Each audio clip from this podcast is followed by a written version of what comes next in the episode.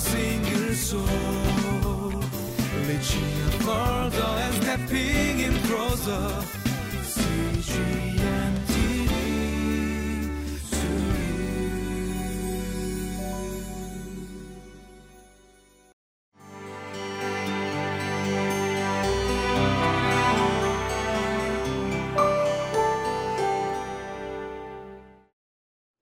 Welcome to Living Life.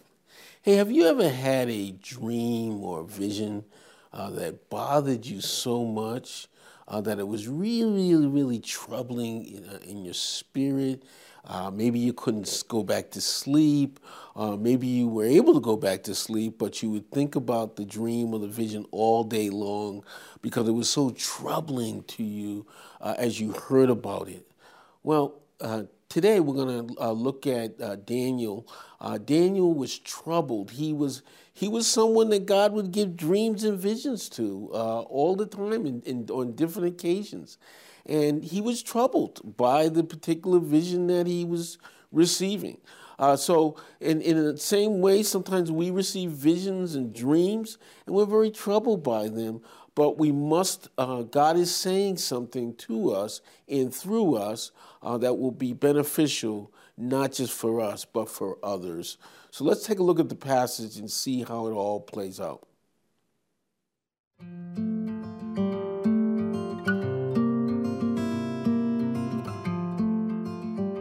Daniel chapter 7, verses 15 through 28. I, Daniel, was troubled in spirit, and the visions that passed through my mind disturbed me. I approached one of those standing there and asked him the meaning of all this. So he told me and gave me the interpretation of these things. The four great beasts are four kings that will rise from the earth. But the holy people of the Most High will receive the kingdom and will possess it forever. Yes, forever and ever.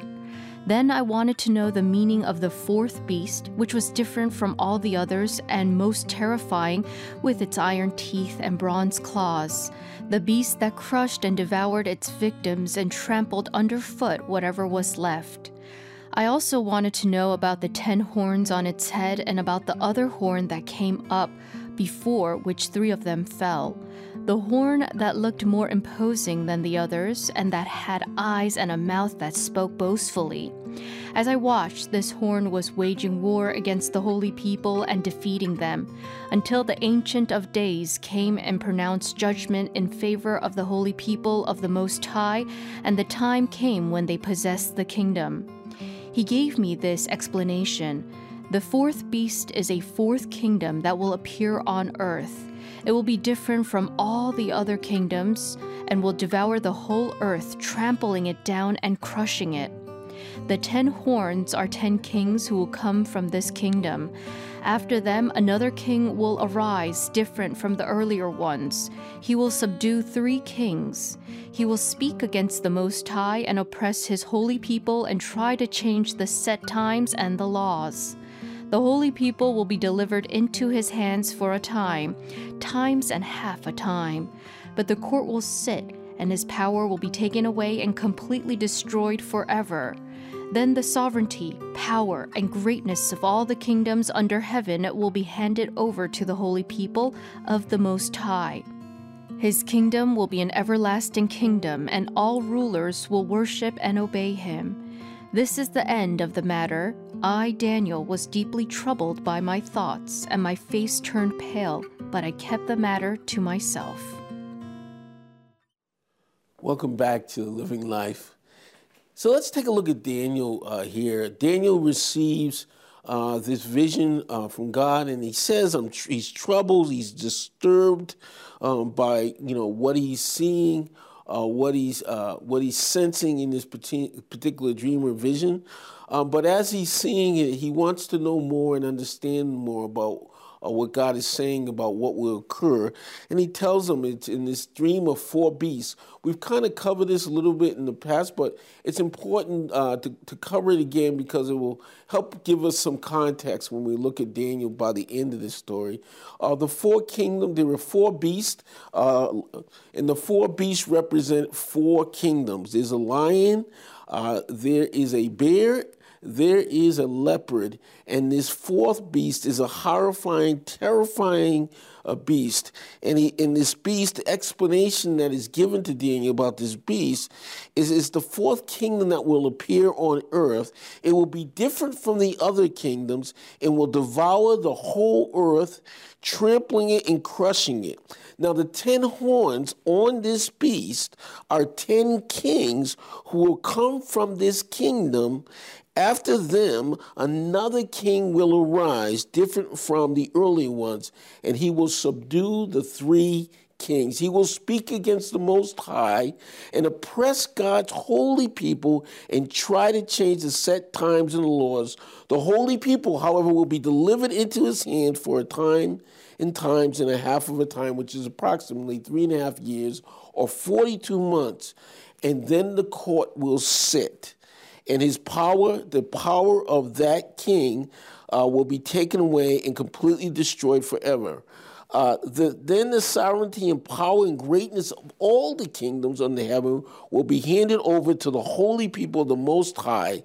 His kingdom will be an everlasting kingdom, and all the rulers will worship and obey him. And it says at the end, it says that Daniel is deeply troubled by his thoughts, and his face turns pale, but he keeps the matter to himself. Have you ever had a dream or a vision which is so troubling, uh, so much so that you kind of keep it to yourself? Even if you try to explain it, you cannot explain fully what this vision is really all about and how it impacts you, how it affects you. Uh, but you know, God has given you this vision. You'll wonder, why did He give it to? What does it mean? Well, one thing we do know is that God uh, knows exactly uh, what he's giving you because he knows exactly what the interpretation of the dream is.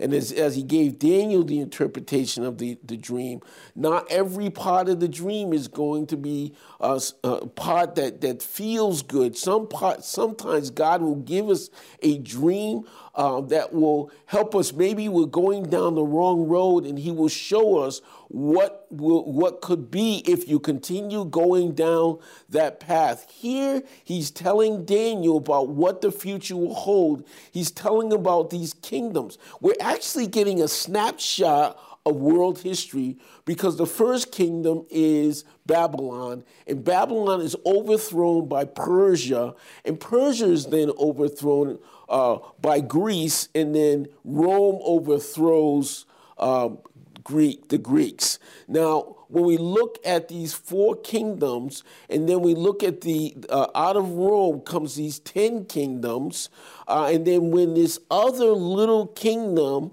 uh, rises up, three of the horns, this little horn, uh, break off, and this little horn it represents another boastful uh, king kingdom uh, that rises up uh, in the place of those three horns.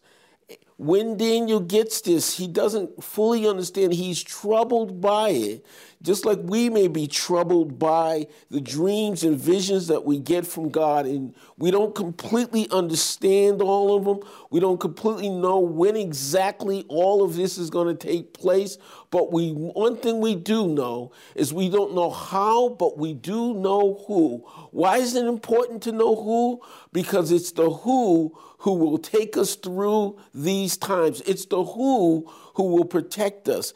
It is God Himself who will cover us in the midst of all that will happen with these dreams that Daniel is receiving about these kingdoms that will come against God's holy people. Wow. When we think about this, Daniel is helping us in this dream. God is revealing to Daniel, not just for Daniel, but for us as we read the scriptures about what God is going to do uh, in this world. And again, this must happen for our salvation uh, to go forth and for us to come into, into a full glorification with Jesus Christ. We know that we have been saved from the penalty of sin. We are being saved every day from the power of sin, but we will be saved from the very presence of sin when Jesus comes back for us and he takes his church.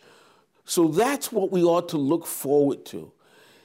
Not so much what these visions represent, or not so much the evil or the violence that will take place, but let's look forward to the day when Jesus comes back for us, the day when he returns for his church and he takes us home to be with him.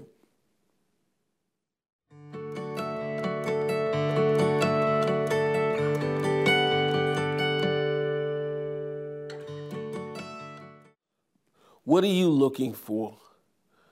Are you looking prophetically at all the things that are going to happen? Or are you concerned right now and looking uh, that your soul uh, might rest in Christ? For he is coming back for his church, he's coming back for his people. And he is protecting his people now for the day when he returns. You are in his hands, and no one can snatch you out of his hands. For no one is greater than the Father or Jesus Christ. So let's focus on him today. Let's pray. Father, we thank you right now for who you are. We bless you, Father, for this word. And we want to focus, turn our focus to you. We want to fix our eyes on you and not on the things that will come to pass, not on those horrific and terrifying things that even troubled Daniel. We want to fix and focus on you as you come back for us and take us to be with you. We pray all this in Jesus' precious name. Amen.